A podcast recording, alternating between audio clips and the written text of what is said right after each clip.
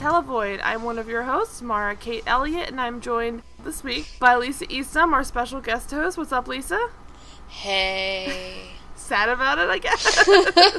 it's been a Sad interesting about this weekend. episode. Let's hope picked the right couple days to miss.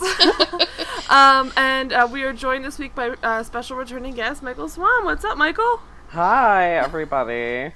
Um, I'm a I'm a Will and Grace de- defender, but uh, I don't know how much work Could you I could defend do this? this week. Yeah, Yeah, there's no more. defense for this. Yeah. It's very difficult. So, uh, if you can't tell by that, we watched Will and Grace. Um, season 8, the final season, I think, right? yeah. Um, episode 11, Bathroom Humor, aka the live episode. So, if you thought the 30 Rock was like groundbreaking, no, people have been doing this for fucking ever. But not doing it incredibly well. That's the that was probably the first time it's really been like crushed. Even though that had flaws, but it was not like this bad. So, this is like insanity, and I almost don't remember it. I don't know if I stopped watching by this point. I did not don't- remember it at all. I Do you- do vaguely you guys- remember it. It's a weird combination of like live episode and bottle episode. And Yeah. it Yeah. just doesn't. It These these people got Porsches when the seasons were picked up again.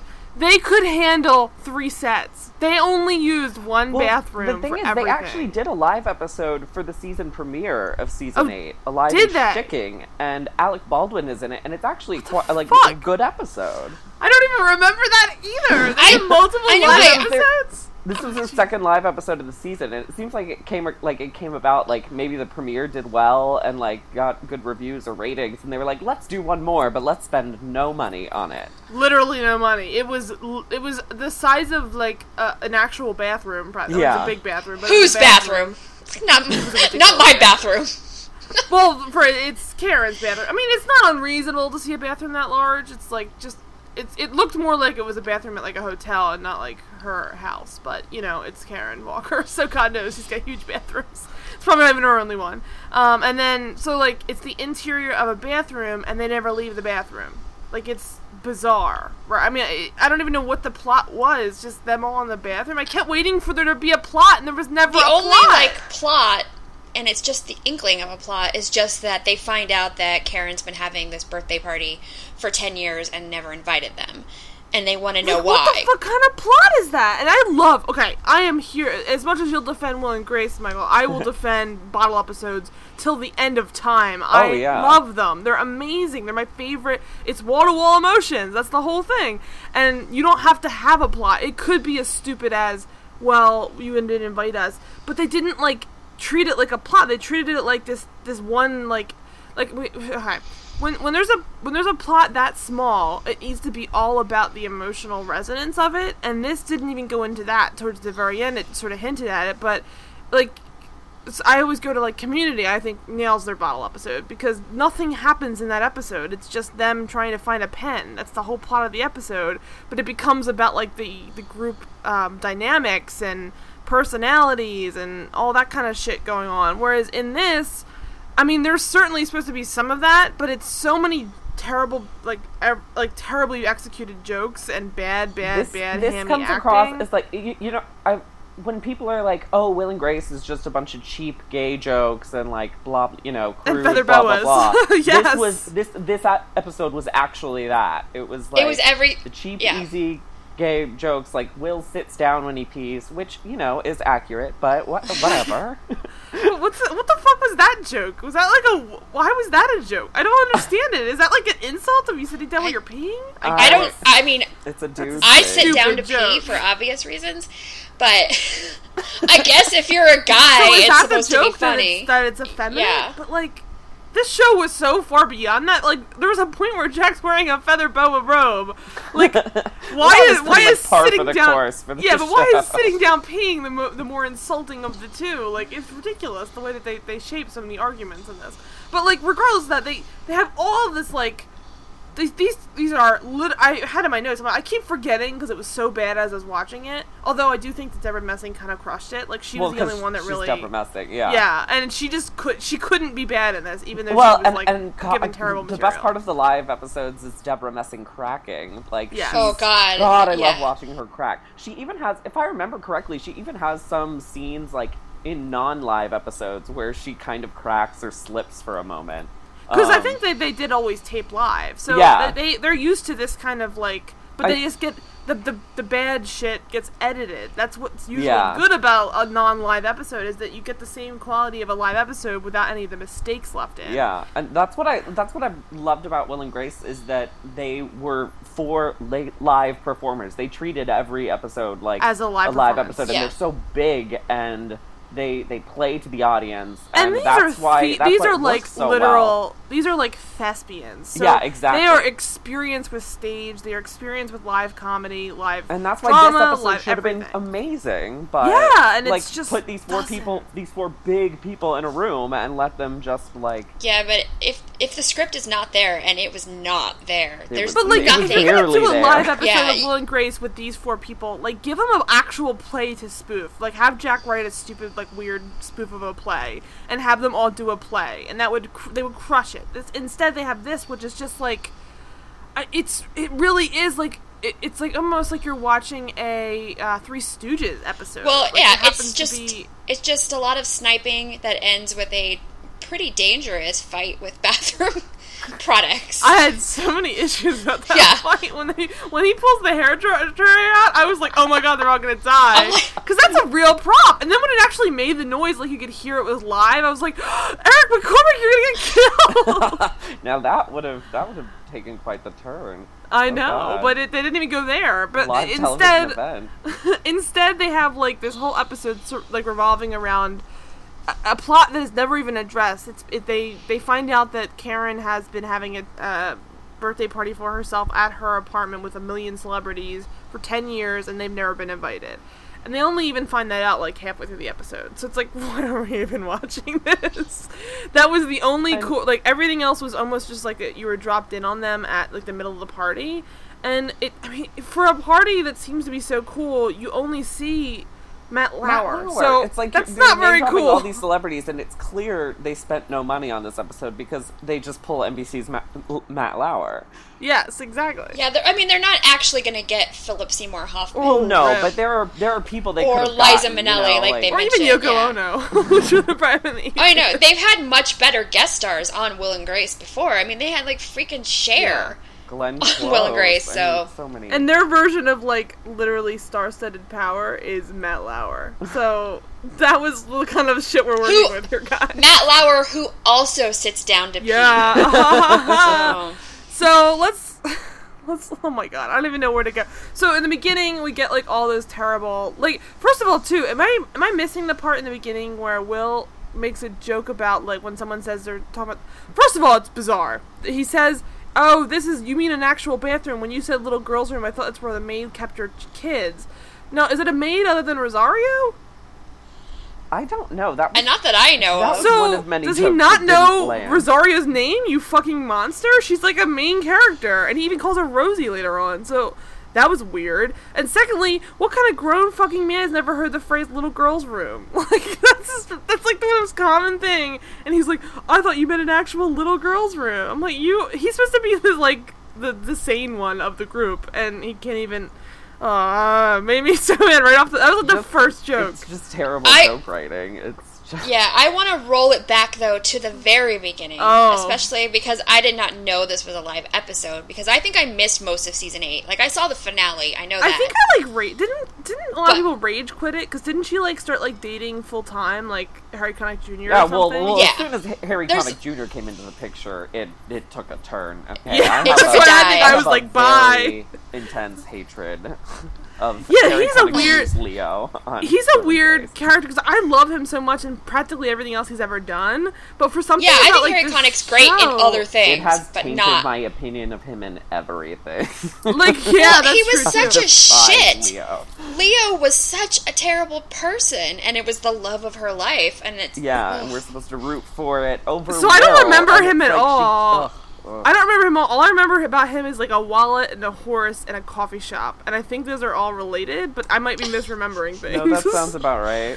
And I think it's like that's like the to be like the romantic twist is like, oh my god, she's gonna end up marrying someone. But like the, the whole point is that the love of her life is Will, and it's not to be like you know straight girl chasing a gay guy. It's like sometimes like the the biggest love of your life can be platonic, and it's it's really ridiculous that they made it into this like.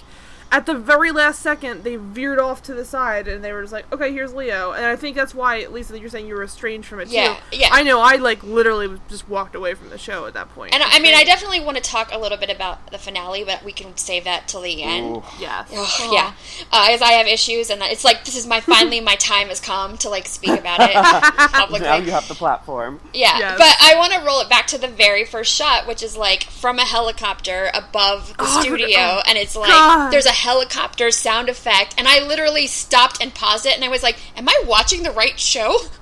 like, what is happening?" not. and this guy's like real excited tonight from and it's stage like, it's a seventeen. helicopter shot over the studio, and it's like live from Studio 8H. It's not really 8H, but like whatever. It says uh, like, stage 17 in Studio City, California. Yeah. I'm like, what is happening? Oh, like, it was it was infuriating because I just felt like, what am I? wa- Even though I knew it was live going in, that was like almost like, get ready, kids! It's your favorite show, and I'm like, uh. It really makes you appreciate other shows that have attempted live episodes because they're just usually a lot more um ambitious. I wouldn't even call it nuance, but like they know what not to do now because certain Can certain I shows have can I flopped. have like a, a braggy tangent um, live episode anecdote real quick? yes, Please do. Um, I was actually in the audience in attendance in New York for 30 Rock's season six live episode. Oh wow! Amazing. So was that really amazing to watch? It was I bet? incredible. It was incredible. Um, and that's a show where it really kind of lends itself to being live anyway. This Yeah. show not so much. Oh, it Oh, was it was a magical experience. Whenever they would cut to commercial, I would just like break out into tears. it's like the magic happening right in front of you. It was very overwhelming. Yeah. And they were also on and like it just there was just so much energy that that this lacked. Well, and- And it's different because it's not like SNL where it's live and that's just like their thing where they Yeah. know it's live and it's always live. This was like people like some of them obviously were experienced with live TV, you know, Tina Fey obviously and, and Yeah. Baldwin hosting a lot, but it was it was almost like you got to watch people step up to the game. And in this, it's like these people were, were absolutely capable of that, but it's like the material was so weak that They did even yeah, though they, they, were trying their hardest, to do. They weren't able to I mean, it's not not- their fault. and they were great. They were charismatic, but it was just awkward because I think the most obvious issues here is that like when some of the jokes were being thrown out, nothing was landing, and there was some silent Yeah, like, I was about oh to say my there, there are jokes that the audience straight up did not respond to. Even like, oh my god, there, the one thing that it could have nailed is like obviously Jack's entrance, Will and Grace's entrance. Nobody le- nobody screams, nobody like Yeah. cheers. That was like whoever was in charge of the studio audience also just let them like I don't even know. They thought they were gonna handle it on their own. I guess normally they do cheer for that. Or apparently the- they didn't. Apparently they didn't give them free pizza like when you go to the Big Bang Theory. oh, you get pizza. I got trick. pizza at the Big Bang Theory. I can't Oh. brag about going to the Big Bang Theory like Thirty Rock or anything. I did But I feel like pizza. that's the thing, though. I bet you, I'm not okay. I'll say it. I'll fucking say it. I'll, I'll fucking die on this goddamn cliff. I think the Big Bang Theory would probably have a better live episode than this show did. In this episode, Than if they one, did yeah. this, Oh, if they I did, a, if they did a if they did a bottle episode with just those people, I think that they probably would handle it better because they always shoot on one stage. They're used to the bottle episode element of it. Well, and Grace is like set after set after set, and they're still great and they're amazing live actors, but it just did not the way that they acted as those characters did not really lend itself to being in one little location like that and just doing like all these like ridiculously like slapstick humor was not i mean the show definitely had that i, I remember that being yeah, the thing show's very physical. I mean, Debra Messing is is is a queen of physical comedy. Like, oh my that's one of god with the water bra strengths. all that shit it's always been that way I abs- and good lord the whole character of jack is is just a physical comedian but it just it was not the kind of humor that the show did normally which was kind of like go off on their own like they did their own twist on physical comedy this was just Mhm. like as if they were going out of the, the book of like rote physical comedy beats where it's like people spray like uh foam in each other's faces. What it felt like to me was like a really horrible Frasier episode that doesn't actually exist. yeah. Like it felt like they were trying to go a for some episode. Yeah, like they were trying to go for something that Frasier could have done and would have pulled off better than this, I think. as well. And Frasier, the reason know. why Frasier pulls that kind of stuff off is because you have a David Hyde Pierce. You need to have someone who is the straight man, not to, not to not on the show. I'm sure that sounds ridiculous. Wow. Not hetero. And it's David Yeah. Hyde Pierce, but like I, you need someone, and even Frasier, obviously to a certain extent, although he was a little bit more ridiculous at times. But you need to have people who would to, to play off of. Everybody here is this intense like personality, so when you add the slapstick comedy to it, it's like little kids fighting. Like when they're all fighting at the end, it genuinely felt like I was watching like a Disney Channel original movie and it was like a cafeteria food fight. Like it was why am I watching this? This is pointless. And the audience was also just like, okay, cuz like they didn't even cheer. They were just kind of like ah, and then after the first It 'cause was it, it went on wildly for like 2 uncomfortable. minutes. It went on for two minutes because usually you edit around the awkward silences. In this, it was just it would drag on for two minutes of people fighting, and it felt like it felt deeply uncomfortable and and did not come across as very even very professional because I know that they're capable of more, but they just seemed to. And that was supposed were to be the whole like payoff of the episode. Like you could tell that like the episode was centered around this huge Brewing bathroom fight, yeah. fight that just It just wasn't even good. Was there. It's the one thing you have to nail. But so uh, we can get to the party that they're at. The this party after the live introduction is the they get introduced to. It's just Karen and Rosario, um, in the bathroom. I didn't even remember some of the stuff that Karen was saying because uh, poor another poor poor poor use of a character in this. Megan Mullally was horrendously underused in this episode. Mm-hmm. She is in maybe two scenes and doesn't do anything in both of them. Like she just Yeah. kind of walks in and out. She is uh, again one of them. a amazing stage actress. What are you doing that you would not let her do more? And she's usually the person who could probably like I I love this show and I love all the characters on the show. But Karen Walker probably could have held up her own episode if it was live, let alone just like Yeah. coming in and out. So to not use her in this almost felt like ridiculous. But they already had the plot of that, that amazing plot of the three of them fighting. much they plot, had, like, all the they had to keep getting back to it. Um, but so Karen Karen introduces everybody to the idea that she's in the middle of this big party. Grace and Will come in. Uh, Grace, not usually the kind of person who does that, which starts bragging to Karen about how amazing this party is. There's so many celebrities, and then weirdly takes another turn, which doesn't even seem like a very Grace thing to do, but whatever. Where she's uh, playing a game of ass tag where she touches the most celebrities' asses without them knowing, and then she makes the hilarious joke Horrible. that she thinks she broke Liza Minnelli's hip again. I was like, that. First of all, inside baseball, inside baseball. like that is like like if you're keeping up with Will and Grace's live episodes and happen to know that Liza Minnelli once broke a hip, you are like their target demo. Pretty much. But We uh, are. And then so so she's not claiming that she's walking around grabbing people's asses. I'm like, that just seems. I mean, I guess it's a Grace thing to do. it's it's pretty Grace. It's not Uh, it seems like a Grace Jack thing, thing but to I, I bought it. Um, she sold it. I will. She definitely. At first, it seemed a little more ridiculous, and then when she starts doing it, you're like, okay, I kind of see her in action. Mm-hmm. It makes a little. But the thing is, the party's happening outside this bathroom that we're watching, so we never see her do this. In, besides We get the to one see time. Matt, her, yeah, Matt Lauer. Broke Lauer. Matt Lauer's ass, which is we've always wanted that. Then, uh, but like, if we had seen more of the party, uh, maybe we would have had a little bit easier time, like finding some charm to what they were doing. Yeah. But it was always just like all the fun was happening outside of the, the stage. So we were. Always, I always felt like, oh, I'm like, can we get out of here? I'm so like claustrophobic. And uh, so she, she comes in talking about that. Will has made his award winning. Oh my god, the fucking award winning Pickled shrimp? shrimp. I don't even remember. This is again. It's like a weird bit. That I I've never guess heard the phrase Will likes- "pickled shrimp" said more Yeah. in my life in the, than in this twenty don't, I don't remember Will ever. Did Will ever like? Oh yeah, cook or Will cooked a lot. or- That was his thing. He was always in the kitchen and like making dinner and everything. That was his big thing. You'd think that he'd have an actual like decent meal instead of pickled shrimp. Like, if you're doing that all the time. Well, no, you gotta be- throw out any consistent characterization for a hilarious joke about the pickled shrimp. about pickled Yeah. shrimp. I mean, so, that's literally besides like we discussed the central plot of like them trying to figure out who's more embarrassing. Like that's literally his plot is that Runner like he's is upset shrimp. about his pickled shrimp.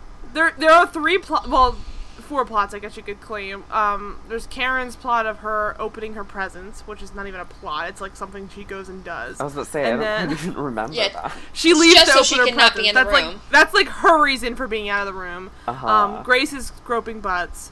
Um, Will has made this pickled shrimp and is mad about people not loving it. And Jack has had a tiff with his former lover, which is where this was introduced. Jack comes in after that. No fanfare, which I found ridiculous because on this, I mean, Jack walking into the room should have had an applause break. And I think it's awkward because I almost think that Sean Hayes anticipated there to be one. Probably. And not like he was like, like I'm gonna get, but it's just like how stage Yeah. works. Yeah, especially exactly. with someone who's a character that big, and there was no. But I think it's because it was like poorly managed or something. Because it just felt like, oops, we Seemed- forgot to like let people like screaming like, clap. it seemed hackneyed and like thrown together. Like there's, yeah, I don't know. There's no other way to make sense of it. Yeah. And so he comes in and explains that um, he ran into his his um I guess former boyfriend or, or lover. You don't really Who know. who cheated cheated literally on yeah. him? ugh.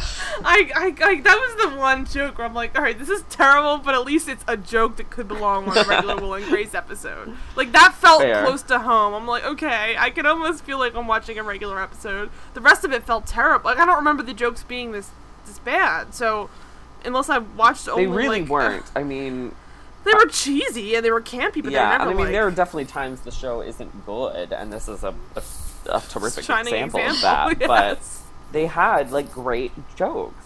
yeah, I'm, I'm hoping that. I mean, I'm hoping that like other shows that are like this good don't end up going to the same level. I guess it's like a thing. By season eight, most shows do tend to. It's yeah, they were just kind in of like dragging but- themselves to the finish line at this point. I mean, I think a lot of people agree that it ran It's out of rough. gas, and uh, yeah, it Yeah. really shows I- here. It's just not not fun to watch. And so Jack, Jack's um former boyfriend who cheated on him, and when he says cheated on him, he means literally he was in a bed and they cheated over the blanket, which is like.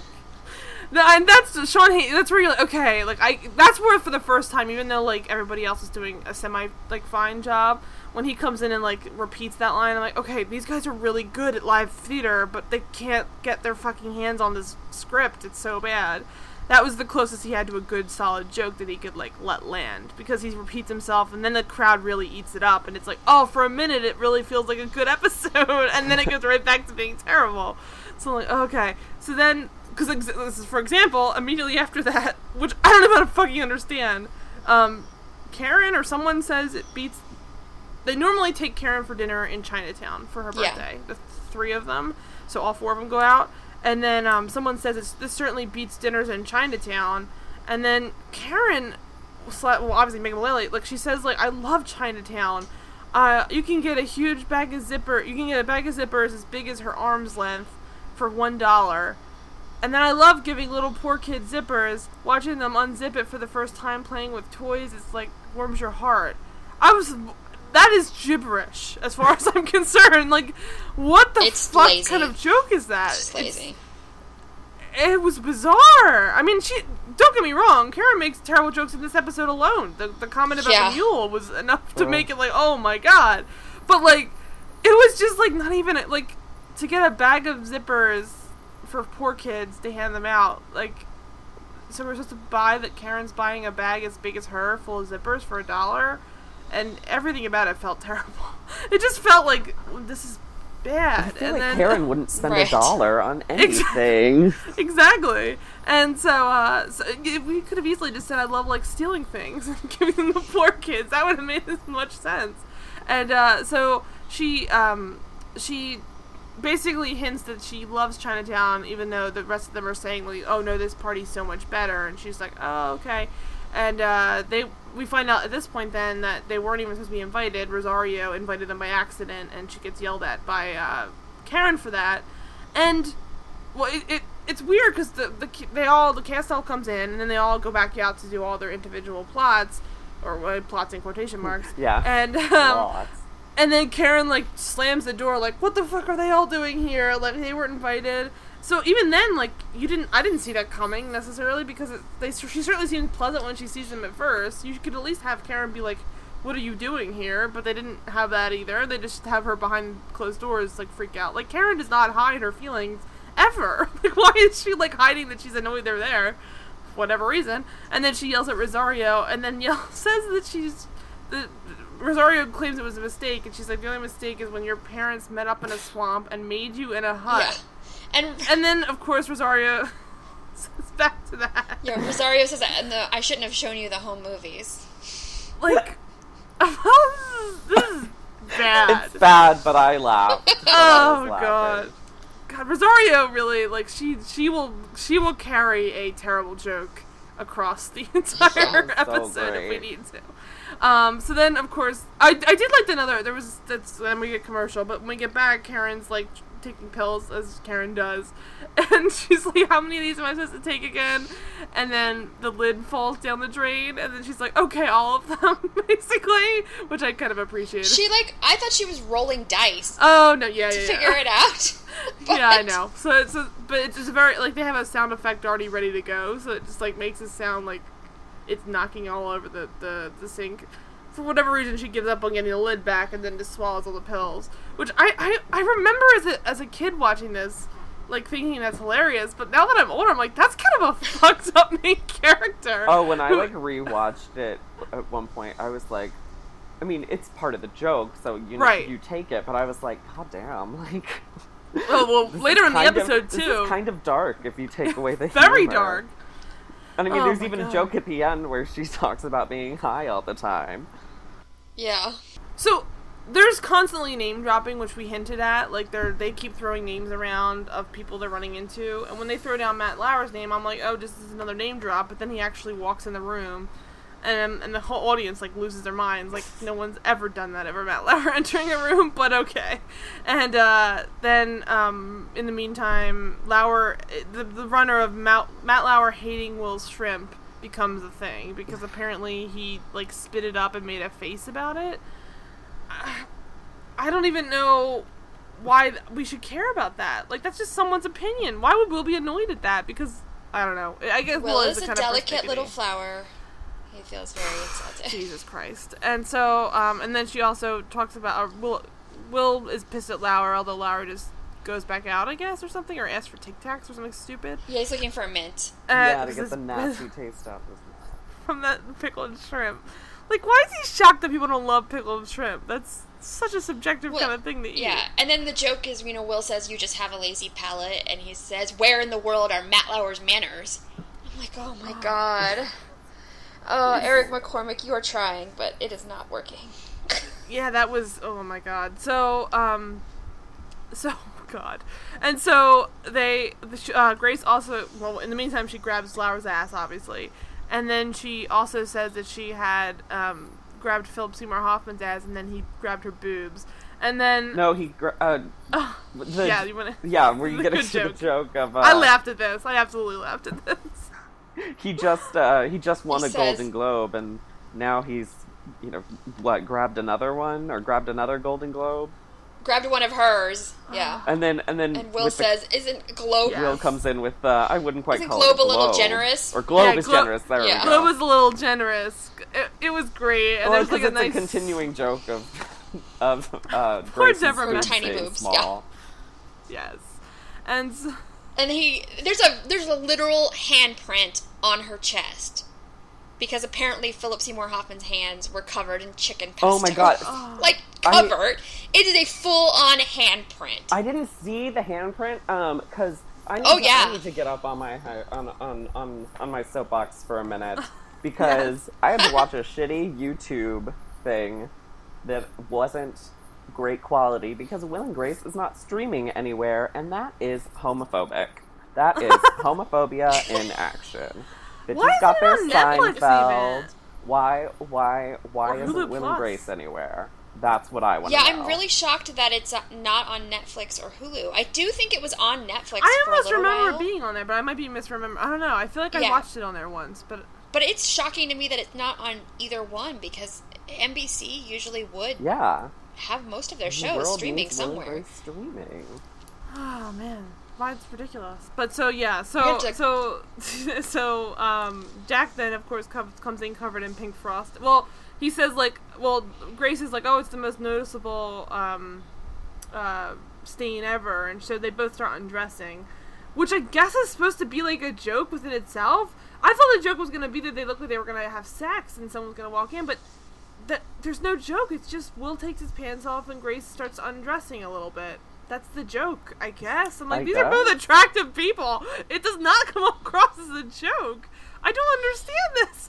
And I thought it was uh, funny that the audience started wooing when they started be getting wooing. undressed. I mean, Jesus, I'm they like- look great. So I don't know, but so they're both getting undressed, and Jack walks in after, of course, her saying this is the most notable noticeable stain of all time, like head to toe on the left side, covered in pink frosting.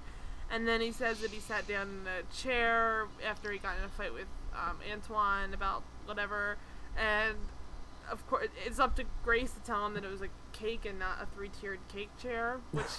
I, I mean, Jack's an idiot, but Jesus Christ. yeah, I think that was too beyond even for Jack. That, I don't know. That felt I mean- but And there's so many like other ways he could have gotten that cake all over him. Like if there had been Yeah. like like a, a male dancer popping out of the cake or like I, I don't know. Just I mean that's still pretty lazy, but it's better than he thought it was a chair. Like, there's no way that Jack McFarland wouldn't know what a cake looks like. Come on. that's just that's a little bit much. But um, so uh, so he comes in covered in that, and he then takes a shower. Um, so and then like people really start losing their minds in the fucking audience because like I guess the idea of like seeing someone in a shower is, but it's not like in a shower like showering. There's like a door, so it's just sort of like got no top on. That's it. It's so strange, and so um, that's I supposed to be I guess like the hilarious like oh my god they're all undressed moment which we've all been waiting for. I don't know why. It at least it it at least uh, pays off as soon as Leslie Jordan enters the room, and God Oh, bless th- this show Leslie never Jordan. had enough. Beverly Leslie was the best. Beverly Leslie was, is iconic. Yes, and he and he walks in like instantly, just like fucking cutting everyone down to size.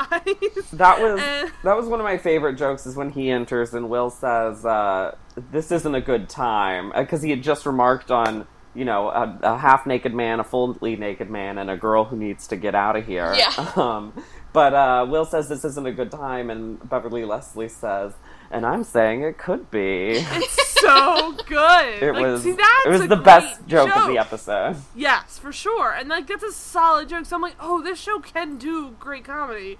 It's just so bad the rest of it that you kind of forget that it's actually good at landing these kinds of jokes. Yeah. And he's oh well, he's always just fantastic. He's a delight. oh my god, so brutal, but perfect for this because they needed someone to actually call them on their shit. Um, and then uh, first and all there before that as well too. Jack Jack's like Will. Will and Will or Grace Grace asked Jack, I think, why aren't you getting out, dressed out here like us? Which is a weird thing to say to someone, but she does. And he's like, I don't want to leave myself exposed to Will who will try and jump me. it's just like the running joke of Will being obsessed with Jack I yeah. Yeah. I just great. always have loved that. I think it's so adorable. Um, and it's also like so weirdly based in some truth. It's the best. Um, so, uh, but then Beverly Leslie shows up.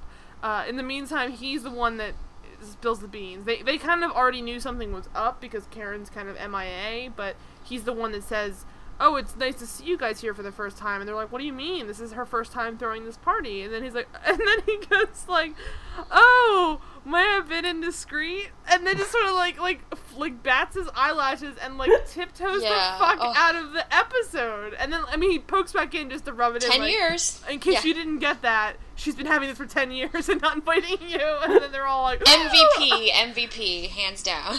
And like, For why sure. wasn't the episode all that kind of shit? Like that's funny. This was other stuff was not funny. It was not.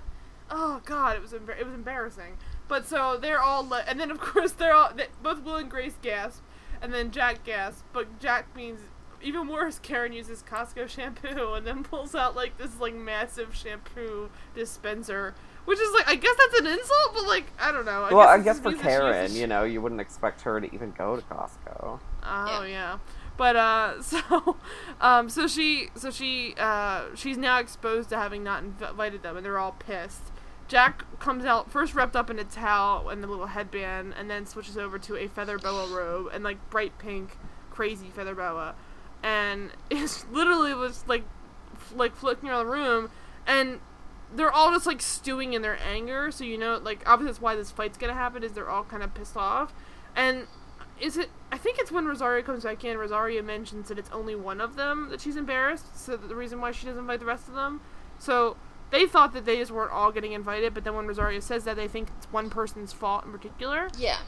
So they're trying to blame which of them Yeah. it is, which is clearly like they're all. I mean, at this point, the joke is obviously that they're all embarrassing looking because Will's not wearing pants, Grace's top, well, her dress is off, she's in a slip, and then Jack is walking around in a pink feather boa robe, um, and there's like I wonder which one it could be. Um, in the meantime, though, I. I forget. I don't like some of these the scenes. It was hard to even take notes because so much of the like one liners. Yeah, were bad just joke after bad joke after bad joke. So Yeah. I it would just be copying down like really bad jokes, but essentially they're all just making fun of each other and like like ha ha ha you suck, ha ha ha you suck. And then there's a pretty great one where um they someone, I think it's Jack says to Grace or Will says to Grace that like you don't know what you're fucking talking about. You're embarrassing too. You asked John McCain or you told John McCain I love Yeah. you and cheaper by the dozen. it's like that's great that was that was that, that was, was, quite good, too. And Debra Messing really like in this scene especially, even though she does almost break it a second afterwards, like she's really good. Like it almost feels like a regular episode of the show for a couple seconds because you I mean that's the great element of this is that usually these shows are edited heavily and I guess that they probably have more than one camera going usually, but like this is very impressive to see her pretty much perform as if it's a regular episode because it's happening live. So someone who's that great and like can practically it's, it's kind of saying like look she can nail this shit on her first take. Like that's impressive to see.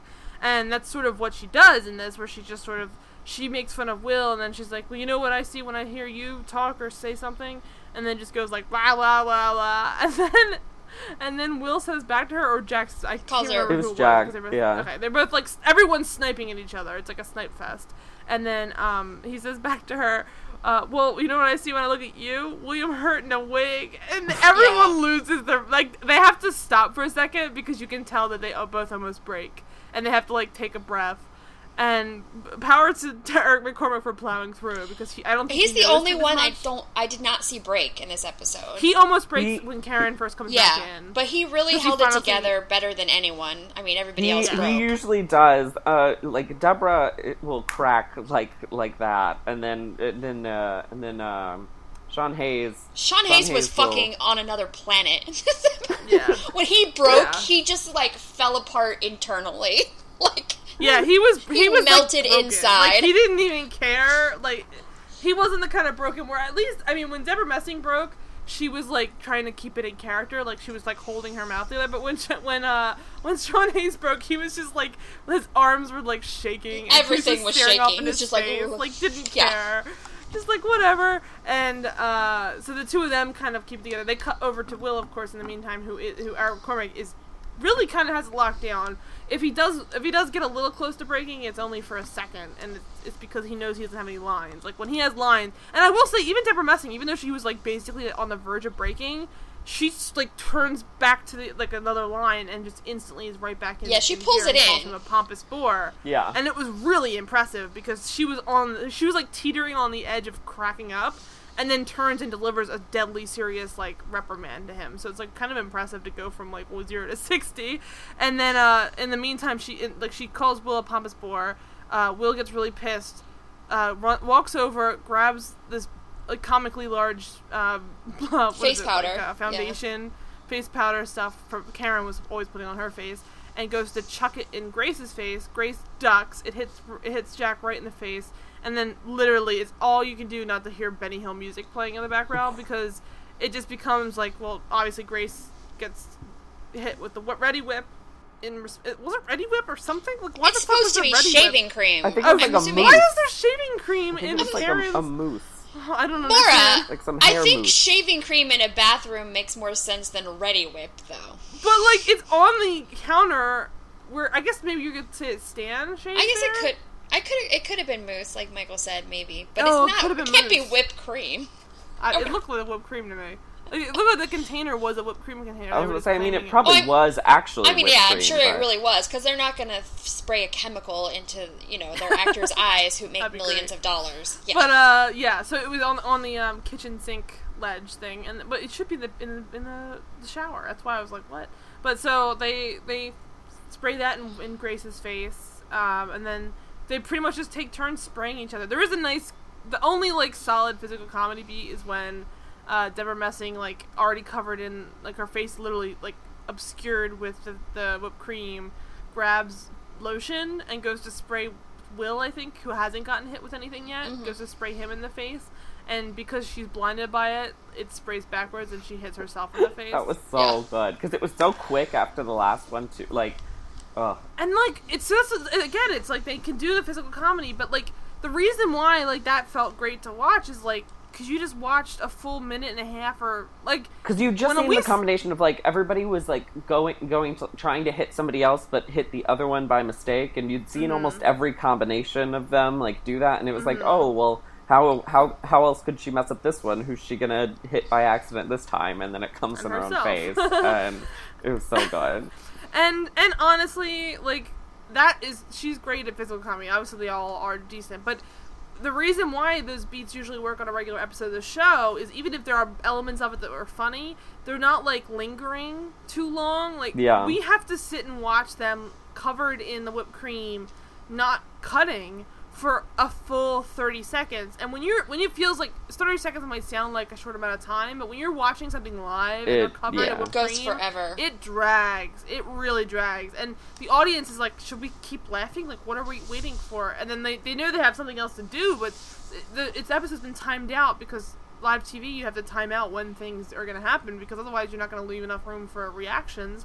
And so it's just awkward because they just seem to be like, well, we have to wait for our next mark, and then we're all all stuck sta- like staring at them, not moving, and it's very awkward to, to watch, especially because it's not looks look very uncomfortable because they're covered in whipped cream or, or powder or in in Will's case eventually lotion. Like they eventually they both do spray Will at the same time, so that he's covered and everything. Which Another ha, ha, ha. another joke I actually really liked was um when she's spraying Jack, With the Visine? uh, and he says, "Oh, don't get Visine in my eyes," and then like he blinks, and like a few minutes later, he's like, "Oh, that's better." yeah. Yeah, it's it's, it's not. And then there's there's an there's another decent scene which I can't tell if it's Sean Hayes just breaking and not caring, or it's hard to tell a little bit because everything. But by that point, like we're we're, we're mentioning the good bits of the physical comedy. It then continues to go on, not just the 30 seconds of the original bit. It goes on for like another minute after that, where it's like, well, this is completely over the top and pointless. So you don't even need to keep going at this point. Um, and there's a great there's a great bit where Sean Hayes, I think, did either just crack or he's off in his own world, like you're saying, Lisa, where he is. They're all they're spraying stuff and, and he's getting stuff sprayed at him, but he's like using it to like uh, moisturize his face and like uh, style his hair, and like he just doesn't really give a shit. Like he's they're both like like livid about it, and he's just trying to like roll with it. Which again, it, it, it could be that it's just Jack being Jack, um, but it certainly also seems like he's kind of already just well i'm gonna have fun with it because the crowd's already kind of losing their minds over what's happening and then they they kind of like tussle all over the place and then eventually bump into a cabinet uh, Oh, door next to the sink and then thousands of prescription bottles manage to like i mean when they come just- flying out it is like it, it really is on purposely comedic because it is thousands and it is they're being projectiled out of it it's not like they're being like it's not like they fell out of a cabinet it's like there's somebody dumping it from like a funnel for a good minute of just like it, It goes the on. floor. It's. th- I, I do It's- wish like they had like, there had been either like shortly after or like later in the scene there had been like a random like one or few that like Just kind were of like came out stragglers later. that came out See later. that? That's where I was thinking they should instead of the tampon in, in Grace's hair, it should have been a pill bottle. That would have been great. Yeah, I was waiting have- for the other her- prescription bottle to drop. Drop. yes. But so they so they're all like, oh my god, what the fuck? And then I think that's when Karen gets back in. But either way, it's they all kind of like Yeah, take a 'cause Karen- like, holy shit.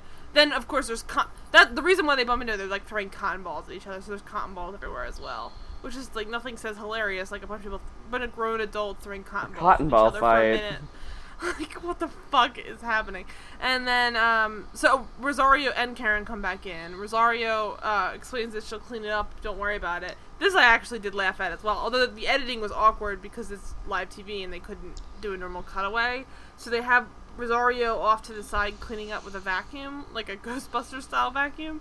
And then um, Karen's like just reprimanding them. I don't even know what she was saying. It was like kind of like that like Charlie Brown noise. Well, at this point first the first thing she says is she sees the pill bottles and she's like, "Now I'm gonna have to climb up on the roof and load them Oh, back into right, the put them all hatch." Back in. Yeah, And then she just basically just remands them, where she just says, "Well, you guys are being idiots. Like, what the what the hell are you doing in my bathroom?" well, And then Will offers to help Rosario clean up, and Karen's like, "Don't fucking offer to help her. She makes three hundred fifty thousand dollars a year." I, was just I love of course that. She does. Yeah. Of course. She great, has to yeah. to put up with all of Karen's crap. I mean, Yes. Yeah. And there's a great bit where, um, well, that's when they break. That's exactly when they. That's the scene where everyone li- literally breaks. I was like, okay, what exactly was it? I think that made them break, and I think it's because Sean Hayes looks back at Debra Messing, and she has these two cotton balls stuck to her forehead that almost look like where there used to be horns or something. Oh, and it, it's just that. like the way they're placed, and they're just and they look like these big marshmallows like stuck to her head. And I think he But sees it, and he- it's just he takes one look and just loses. yeah, it. he's done. And he just starts he just starts la- and it's not like a break where it's like you could try and like pretend like you were laughing at a joke in the scene. No. he just breaks and then they all kind of break. And it's more obvious when Megan Mullally breaks because she never breaks on the show so it was clearly like she's breaking. But Eric McCormack again really just like pulling up by his bootstraps just refusing to break and then had a couple of lines about like you know offering to help her. That's where the $350,000 a year comes in uh, but the joke that they're trying to get out amidst the breaking was, "What what kind of prescription plan are you on?" and that literally like like and then he and he and it's great because you get to see Eric McCormack like basically wait for them all to carry their shit back Yes, together. yeah. And then he goes like, "Uh, it's probably the sneaking uh, uh what is it? A like sneak a truck Sneaking a across the van Canadian border. to Canada. across the Canadian border." And it's not even a good joke, but it's like enough I mean, that you're Eric like, "Oh, thank McCormack God." is being the consummate professional here because he doesn't even Yes. like try to get his line out while they're still going. He's just like, nope. he waits, give it a and then moment, and then I'll get is- my line out. It's very like Which is again somebody who works in TV probably knows that that's usually where they cut, but we get to watch the which I, that I don't mind as much. Even though you're like, all right, they're breaking, it's kind of sweet, but the other stuff, it's like the lingering other stuff that would have been edited out, which is a little bit more. But that's Yeah. another scene that would have been edited. I think if this if this had been a good episode, if it had been a really solid episode, it might have been annoying that they were breaking because.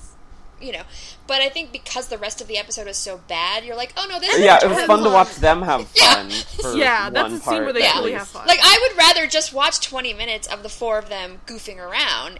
Like yeah, that's part That of it. is sounds that It seems like they weren't having enough fun during all. I mean, the the fight scene's obviously like goofy, but it's just very drab too. Like it's not very. I don't know. It just it comes across as very annoying. But um, so in the meantime though, they they um they do ca- they get it back together more or less. Although Megan Mullally has to like really really like try and get it together because it's probably harder to be looking directly at them because she's she has just walked into the room and they're all looking at her so at least they don't have to stare each other in the face as that like and that must be Right. the most difficult thing to not laugh when someone's laughing in your face is probably difficult um and it's it just depends on what you like if you if you don't like people breaking that might be probably annoying to a lot of people I found it fine, but some people like hate that Jimmy Fallon always broke on SNL. That was like It's one of those things you have to break like a certain amount. It's like once you become like known for breaking or it, there's just a line. There's just a line. It's like Yeah, sometimes you want to see the sketch, and like like Lisa was saying, like the quality of the sketch can definitely make a difference. Like if it's taking you out of a really good sketch, it can get it can get annoying. But then there are some sketches that are only funny because someone breaks. So Yeah. like, it's it's tough. Like the, I always think of the I'll link in the description the Debbie Downer. oh um, my god, yeah. oh yeah. From SNL is hundred percent funny because people with I think it's Lindsay Lohan where people just they like they're They sobbing by the end of it they're just sobbing they don't even have anything to say because it's so sketch. funny and it I don't know that it would be as funny if it was a straight take I mean it It, probably would, it would be very funny, but it wouldn't be as like as iconic. as Iconic. it is. It's yeah. because it's like what's so great about that is that all, even though Rachel Dratch does eventually break by the end of it, she remains not breaking while everyone around her's broken. So it's even more. It's almost like the Debbie Downer becomes meta, and she's a real life Debbie Yeah. Downer, and Yeah. it's amazing. Although she Rachel does Dratch lose it. Rachel Dratch was doing what Will Ferrell used to do on SNL, which is like try so hard not to break that you could see the tears in his eyes. Yes. It's amazing. That was like the Will Ferrell thing. Was like he he did not want to break, and he would every time his eyes would just water up and like turn red. And that's, I mean, that is someone who you're either gonna love it or hate it because you either want them to break or you don't. And I find that even more hilarious because it's just, it's almost like you're staring into the sun for a moment. Like someone's, someone's pure, like that's like the Eric McCormack bit in this, where it's like someone's pure uh, desire to have a scene come to fruition is like blinding at times. So it's like it's it's very interesting to see her see like uh Dratch in that, and Will Ferrell and his stuff, and then in this, Eric McCormack to a degree, it's, it's a lot smaller uh, a situation, but it's still really interesting to see all of them like genuinely kind of lose it and him keep it together. Um, and then, of course, the joke being there that once they cut back to Rosario, uh, which is kind of an awkward again. The, the timing of stuff is very awkward because they don't they didn't change camera angles that much because it was all on one stage. But when they cut to Rosario, it clearly feels like like whoops, like we, we cut too quickly or we cut too too late. Like it, it's very live TV esque It- where It shows know- you the power of editing. Yes, because it just felt clumsy. It felt awkward, which is you can't. Again, I don't. I hate trying to like like. We didn't get to like. I feel like we didn't get to see the reveal like too clearly. That like And I that the maybe whole they did bathroom. it too late or too early. Probably because they were breaking. They had to wait a couple extra seconds. yeah. and then it just it threw off the timing or something. I don't know, but it just felt like even it's like okay to describe it when it cuts to her, the camera has to wiggle a bit because she's not right on her mark yet, or she already is on her mark and moving. So like the camera when it cuts to a different scene usually stays where it is because that's the whole multicam situation. But in this, it's not. It's not multicam in the sense that they're not stopping, setting up the next shot. They're doing it live, so it's just never going to be as clean. It's it's very awkward. And so there's a couple seconds where she's just like wandering around, but then the, I I did also kind of find this pretty good, where uh, it's revealed that she has the entire place spotless in 20 seconds. But then we get this like terrible like 20 second long like minute like uh scene where the the group all wanders around like in awe of her cleaning it, which is funny, but like. We don't need that. Like, I don't need to know that like Will and Grace are amazed at Rosario's cleaning skills. Like, uh, I don't know. That felt weird. Yeah, it was just a little awkward because of the fact that they had to like linger on her long enough to get the other four to the other set, the clean set. So it was Yeah. kind of like the camera was on her for too long because they had to shuffle the other four to the next set over.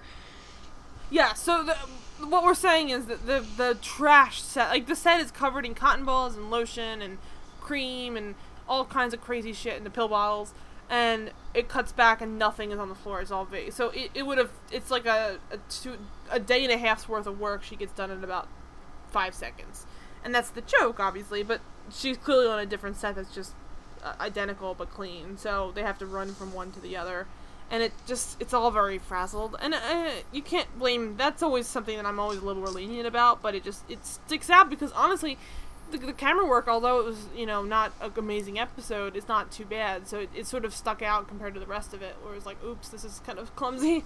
And then we get the terrible weirdly like Oh, racist God. joke from karen which is not weird i guess. That's like par for the course of karen. But um, she says, uh, "When I free you, you're getting a four, 42 acres and a mule." And I was, just, I was just like, "Oh, okay." I forgot that the show was this scathing.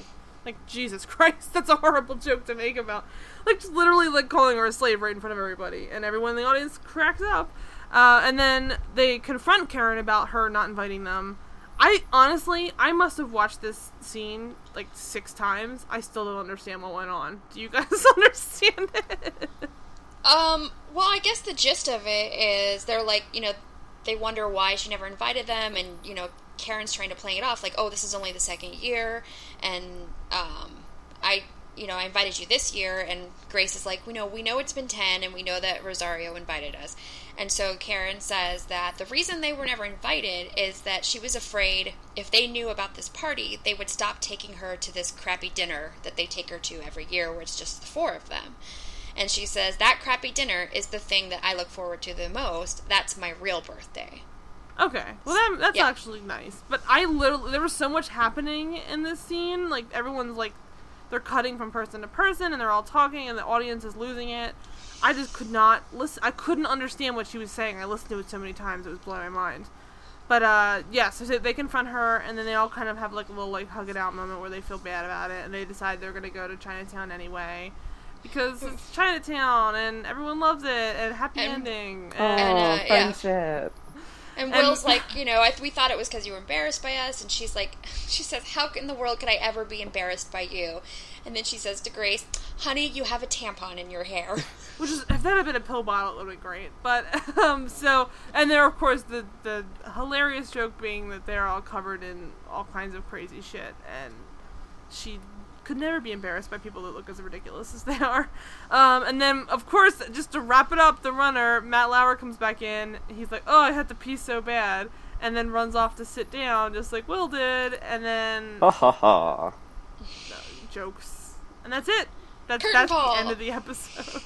and we get the curtain call, like the literal curtain call of everybody coming out. Matt Lauer first, and uh, that's it. That's that's the episode. So I mean, it's a struggle because this is a show that definitely got less and less amusing to a lot of people, myself included. But it was so good when it was good was that so it's hard to hate the characters. It's more annoying to just go back and watch them do something that's not as good as they've done because they're. I they want y'all so to good. go and watch the season eight premiere alive and Schticking" because it is a Is good good? live episode that they do. Um, and I, it's, it makes this one even more frustrating because they like had a good live episode. Alec Baldwin's in it, and he's I mean he's Alec, Alec Baldwin, so he's great.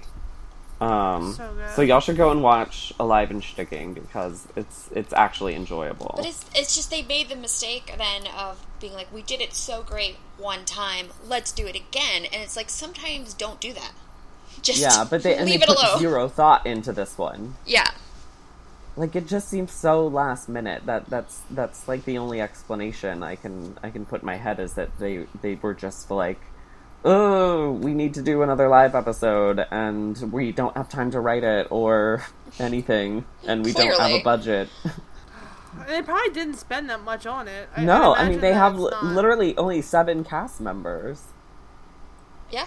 and they it was two rooms. Like uh, we were saying one, but it's basically one. I don't know. It's just it's tough and it's really hard to watch because you're like, oh my god, these people. It, I just kept thinking like these are like trained stage actors. Yeah. Give them something better to do than like 20 minutes of of Benny Hill skit like skits. It was ridiculous.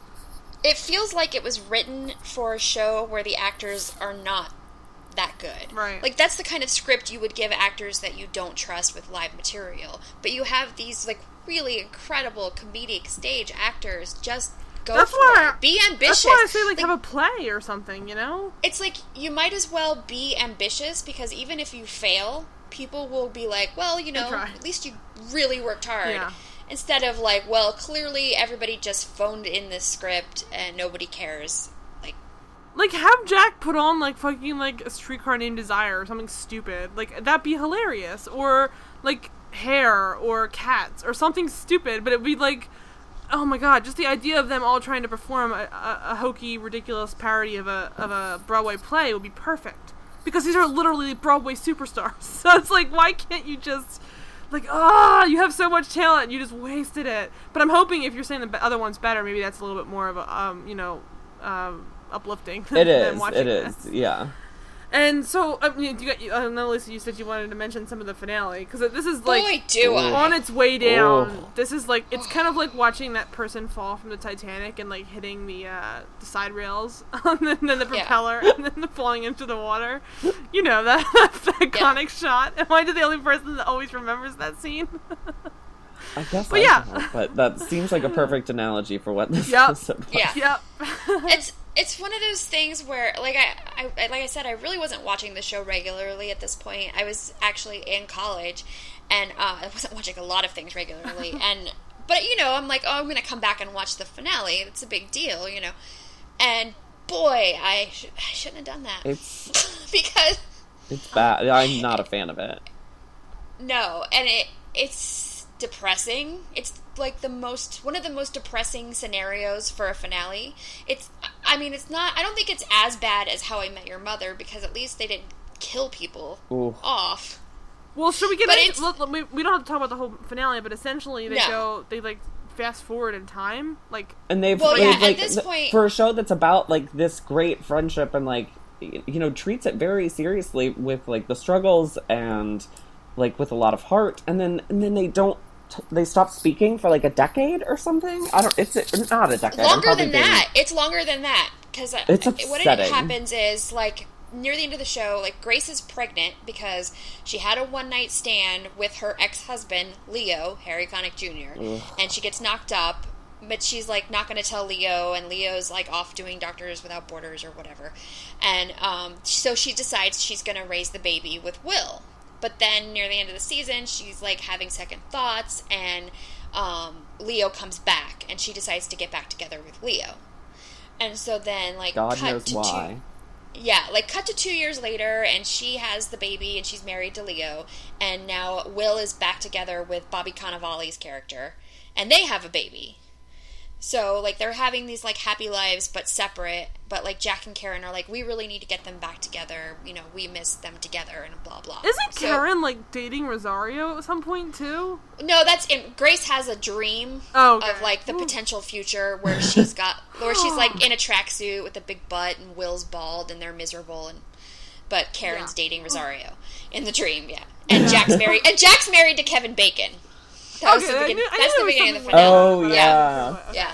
So anyway, so they like get them to like meet up and then they have this like dinner and everything's really nice and you think okay you know it's two years of them not talking i kind of you know understand that they need to like go off and they've always been very codependent that's been their big issue so they go off and you know actually start lives separately like okay now they're gonna like be friends again and everything's gonna be great. And then they kind of decide that they're just so different now and they don't speak for 16 more years. What the fuck is wrong with this When- stupid show? yeah.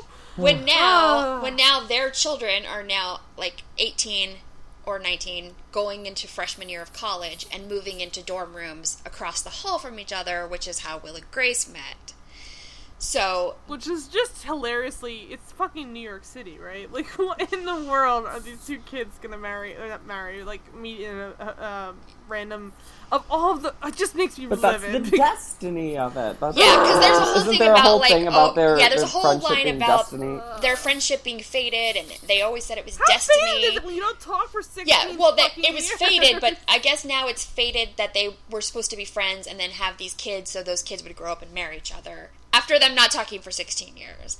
And so then they run in- into each other at the dorms when they're moving the kids in and like rekindle their friendship. And I, uh, I, it's just so upsetting to me because the whole show is about this friendship and how close they are and how they really are each other's soulmates, even with having other people in their lives romantically.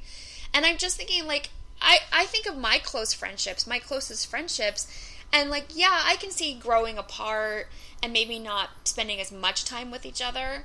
But like, you're not gonna go 16 years without speaking to your best yeah, friend. and especially since like they had been they had both wanted families for so long, and then they like finally get these families, but they uh, completely abandon each other, and they're missing out on the experience of like each other's kids' each- raising their childhoods, and like they were supposed to do all of these things together, and like even though like they don't have to like co-parent them or whatever, like they should have been involved in each other's children's lives, and like. I mean, I get what they were going for with the Destiny, but it, it really it, it cuts a little too deep. It's it's it is very upsetting. Yeah, I would have been totally okay if they had the two years apart.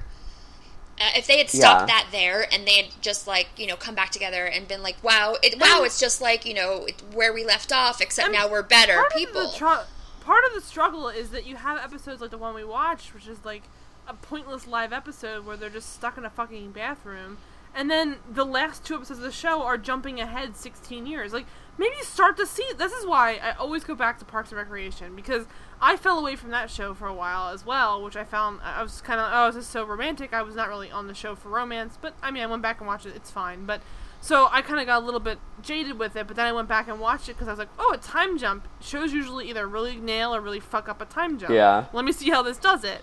And that always to me is like the epitome of like crushing it because I I bought that they the reason why that show worked with this time jump is because they did it in the beginning of the season and used the entire rest of the series explaining why things ha- like they didn't just like brush under the rug. You can't have a time jump that large. Even just the 2 years is enough, but the 16 following that, you can't have a time jump that large and not like dwell on it for more than one episode, let alone the last episode. Like that's me, and- crazy.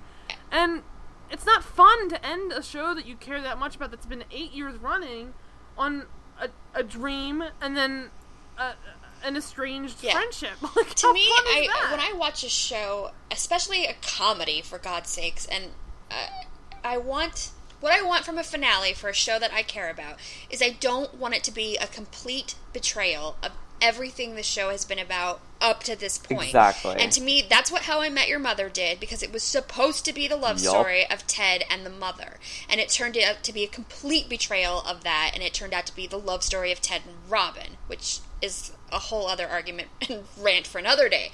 And to me, the, Will and Grace, that is the name of the show, not Grace and Harry Connick Jr. and Will and Bobby Cannavale. I, I did not. That's not what I wanted. It was a betrayal to me of the core concept of the show. That's how the show was advertised. Was look at these two great friends. and a- and a lot of the a lot of the problems with it lie lie within the character issues Yeah. of Leo and like all the stuff surrounding that because Leo's awful and then like they consistently have I mean maybe maybe I take it a little too sensitively as a gay man myself but they consistently have like Grace choosing Leo Mm-hmm. over Will and not that like not I mean obviously there should eventually be a man in her life that like she dedicates her life to, but it's not fucking Leo. And But here's the thing. Here's so... the thing that pisses me off about that. Which I, again, I'm not a gay man, but like I, I think it's it's almost like it's disrespectful. You're right to to a, a larger degree because it seems to me like the odd the option there is not to have a, a gay best friend slash life mate partner, however you want to say it, because they they were literally partners essentially, just uh, you know uh, what do you call it, platonic partners, but it's saying that you have to choose between having a gay male best friend or a husband. You can't have both. Yeah, There's still some competition there because it almost even like I love I love Will and Grace and I love that they did actually eventually tackle that, but they always almost left up in the air like it is he gonna make out with her? Like you almost like kind of it was like wait what? He's a gay man. No, but like they almost kind of left that up like it, it wasn't that she was choosing him as a friend to keep him in her life. It was like her choosing him as a friend to keep her in his life was the equivalent of her choosing her, him as a lover. I'm like that's not the same thing. Yeah. You don't was a- understand how this they works. made it, No. yeah, they made it an all or nothing scenario. And Yeah, that's, like- that's like not at all is the how it would work in real life. Like, Yeah, the- exactly. Like, what the fuck kind of straight man can be threatened by a gay man? Like, are you out of your mind? I mean, I know, I'm sure it happens all day, but it's just stupid. Like, it's just not. You're not getting the same thing from the relationship necessarily, because obviously the physical part of it is not there at all. Especially for Will and Grace, they weren't for the entire series together, so it just felt very. It feels like uh, it feels like a betrayal of the friendship, and and it's just not fair to the idea. The show is about friendships between people from all different like walks of life. Like, everyone Mhm. is uh, straight, bi, uh, gay, like everything, everything in between. Like they are just friends. Like the, it almost the the relationship we mentioned with the Jack and the Will stuff was a joke, and then there's always the stuff with Grace and and uh, and Karen obviously is a joke as well. But usually the, the great thing about these four characters is they were like all best friends. And Mhm. the romance stuff although it's always been joked at was almost irrelevant. And then to make it suddenly like the number one big deal in the last season is just not really fair. And it always kind of felt weird too because it felt like vince never had a problem with with uh, will hanging out with grace that i remember. So Uh, he was sometimes like- threatened by her too, but I mean, because Okay. I mean, because like you said, they're both very codependent, and I mean, they do their best to try and tackle that. But I guess that's, I mean, that's the main issue. Like you were saying, is that they treat it like it's one or the other. You can't, you can't have both. and it Um, does almost feel like I mean I know that you're, and that makes more sense if Vince also felt a little threatened, but it, it still also felt felt like we had to. It was like at the end of the day, the show was the show's plot was being decided by some random interloping straight white guy. What's- Like, Yeah. What does he have to do with this? I have to read you. And he's I a ha- garbage human. Yeah, I have to read you God this quote from Max Mutchnick, who's been one of the creators of the show, and they Yeah. they actually had not worked on the show for four years, I think, three four years, and they came back and wrote the series finale, which makes it even more of Oh, a betrayal. Jesus. And so his his, his quote reg- regarding the finale is, "We wrote about what you want to have pe- happen with the people you love. I think Will and Grace end up very fleshed out. They end up as full adults. All the things that matter in life, they end up having." And I find that fucking infuriating. Like, Ew. yeah, I get like the idea of wanting them to like break free a little bit and be full adults and be able to have other relationships. But the all the things that matter in life they end up having is so narrow-minded. It Yeah, really is. it's- Because, like, my it's- friendships are the most important Me thing too. in my Yeah, life. absolutely. And I'm not trying to act like kids aren't important, but it's actually it's even more offensive in some ways. It, I was about to say like- it is kind of annoying for it to be like marriage and children should be priorities. And you should and you, should know? throw your best friend in the trash so you can have that life. And then and then Yeah. once your kids are out of the house, you can be friends again. Yeah, once they're all fucking each other at college. But so like it's a struggle there as well because it feels like well what's what's the whole found family aspect of the show? The whole point is that the four friends are basically their own little like unit. But the idea of having multiple families and like like I mean not to be like oh look at Modern Family because Modern Family is pretty boring some of the time but like at least that show equates like look fucking like people are messy. People are families like families are all over the place. Like you don't have to have like this neat cookie cutter family. And then Yeah. if you have the family you have to say goodbye Right. to all your friends. Like the whole point is that your friends are your family and your family are your friends. Like that's the fucking like Yeah, it's tenet just- of the show. And to throw that out the window disappointing, is- especially coming from like, I mean, what was th- like one of the gayest things on television at the time, and like the only thing s- Yeah. sort of like pu- pushing like positive The gay agenda? messages. Yeah, and and the gay agenda. G, for it to totally like push the, the Betray it. family and kids and you know it's just very like anti what the show represented yeah for a lot of people It's sad. Oh man, guys. Yeah, I was like, I'm so glad I can finally like let loose here. someday, Let it someday, all when we start repeating more often, maybe we'll get to that finale episode. I don't even know if I can handle it. We're barely gonna be able to put it together for How I Met Your Mother episode because Ooh. it's gonna be oh, ninety percent man. us screaming. I'm sure. Oh Jesus Christ! But yeah, so this show, it, it this is a point where it's kind of like the nosedive of, of the series happened probably even prior to this, but this episode that we watched is kind of like it's already in a tail dive. It's arguably, if unless there's something I'm forgetting, it is arguably the worst episode of the series. Yeah, I would I would agree with that. And the finale is is probably better shot and all that. kind- It has a Yeah, I mean, and the finale a has good moments. The finale, like the finale has, it's not. Yeah, Completely and the and the. Jack the Jack and Karen stuff and Oh my Beverly God. Leslie's in the finale, of course. Oh my That's God. all Oh, really fun. yeah. So Yeah. like the Jack and Karen stuff is great, and they actually end up exactly how you want Jack and Karen to end up, which is just together forever, living in a house with Rosario So how forever. can they nail that and then just not care about Will and Grace? Yeah, The and they have they of the have. Karen they have Karen always looking exactly the same while everyone else ages, and it's Which is so good. Perfect. yeah.